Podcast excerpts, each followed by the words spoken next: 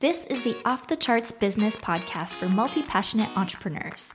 Here, you'll learn how to design a scalable business so you can spend more time outside, away from the screen, through actionable ideas, real world examples, and pep talks from your host that's me, Natalie Lussier, founder of Access Ally.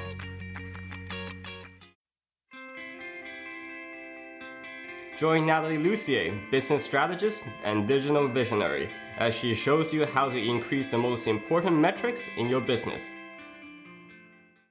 What happens after somebody joins your list? So, if you've spent some time going through the free 30 day list building challenge and growing your list, you might be wondering I've got a list, but what's next? You might already be sending a regular newsletter to your email subscribers, and if you're not, you should be. And an email newsletter is really important because it helps you keep in touch with your subscribers over time. But what we're talking about today is an email autoresponder series that helps build those relationships from the get go after somebody joins your list. There are many ways to write a great email autoresponder series that will convert and get people to buy things from you, and some that'll just annoy people. So, what you really want to set up is something that builds that relationship from the get go, but also starts to sell so that you don't have to do all the selling one on one. When I talk about building an email autoresponder series like this, usually people have some resistance around selling via email because they don't want to send just a bunch of pitch emails to these brand new subscribers because that might make them unsubscribe. But what I found is that people end up joining your list because they're looking for a solution to a specific problem. So why make them wait to find out how to work with you? Another important takeaway is that every single email that you send should have something valuable in it, even if you plan to sell something at the end of that email. The most important thing that you can do to make sure your autoresponder series feels good to everybody, both for you as the person selling something and the person receiving them, is to start with the story in mind. If you think about it, a series of emails could be like a TV show series too.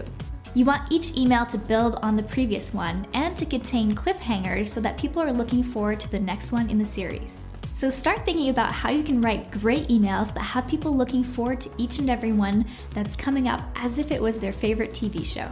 Usually, a TV show will have an overarching story that keeps you hooked from episode to episode, and within each episode, there's a specific beginning, middle, and end too.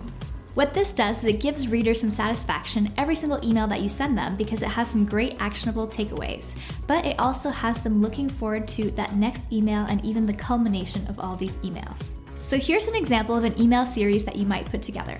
Number one, start out with your story and why you got into the business that you're in today. Everybody wants to know your backstory, and they're always looking for what's happening behind the curtains. Number two, come up with something really actionable that relates to your field and the problem that you're trying to solve.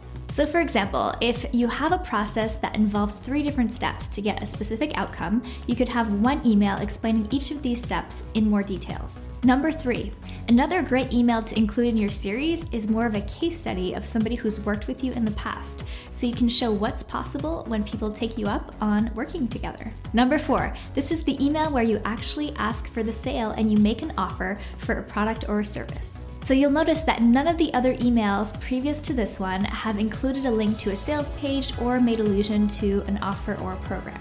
So, really, what we've done is focused on the value first before we've ever asked somebody to invest back in us. Number five, another way to increase conversions is to add another email to the end of this series that tells people about a specific deadline that they have to sign up for your product or service. Everyone is busy, so we definitely need to give people an incentive to not put off making this decision so that they're going to sign up if it is right for them. So that's it. Writing an email autoresponder series is as simple as that.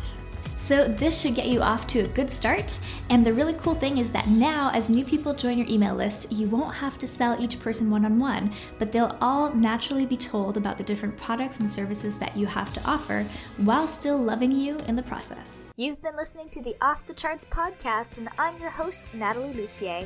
And I'm so excited and honored that you listened. And if you enjoyed this episode, I would so appreciate if you would head over to the iTunes section and leave us a five star review or whatever star review.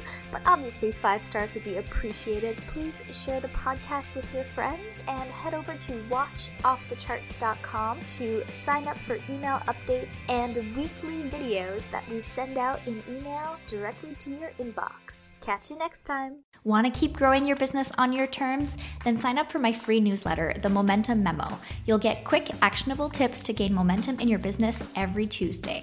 head over to natalielussier.com forward slash memo to join over 6,000 other entrepreneurs scaling on their terms. Whether you're just getting started or have been running your business for a while, the Momentum Memo has something for you.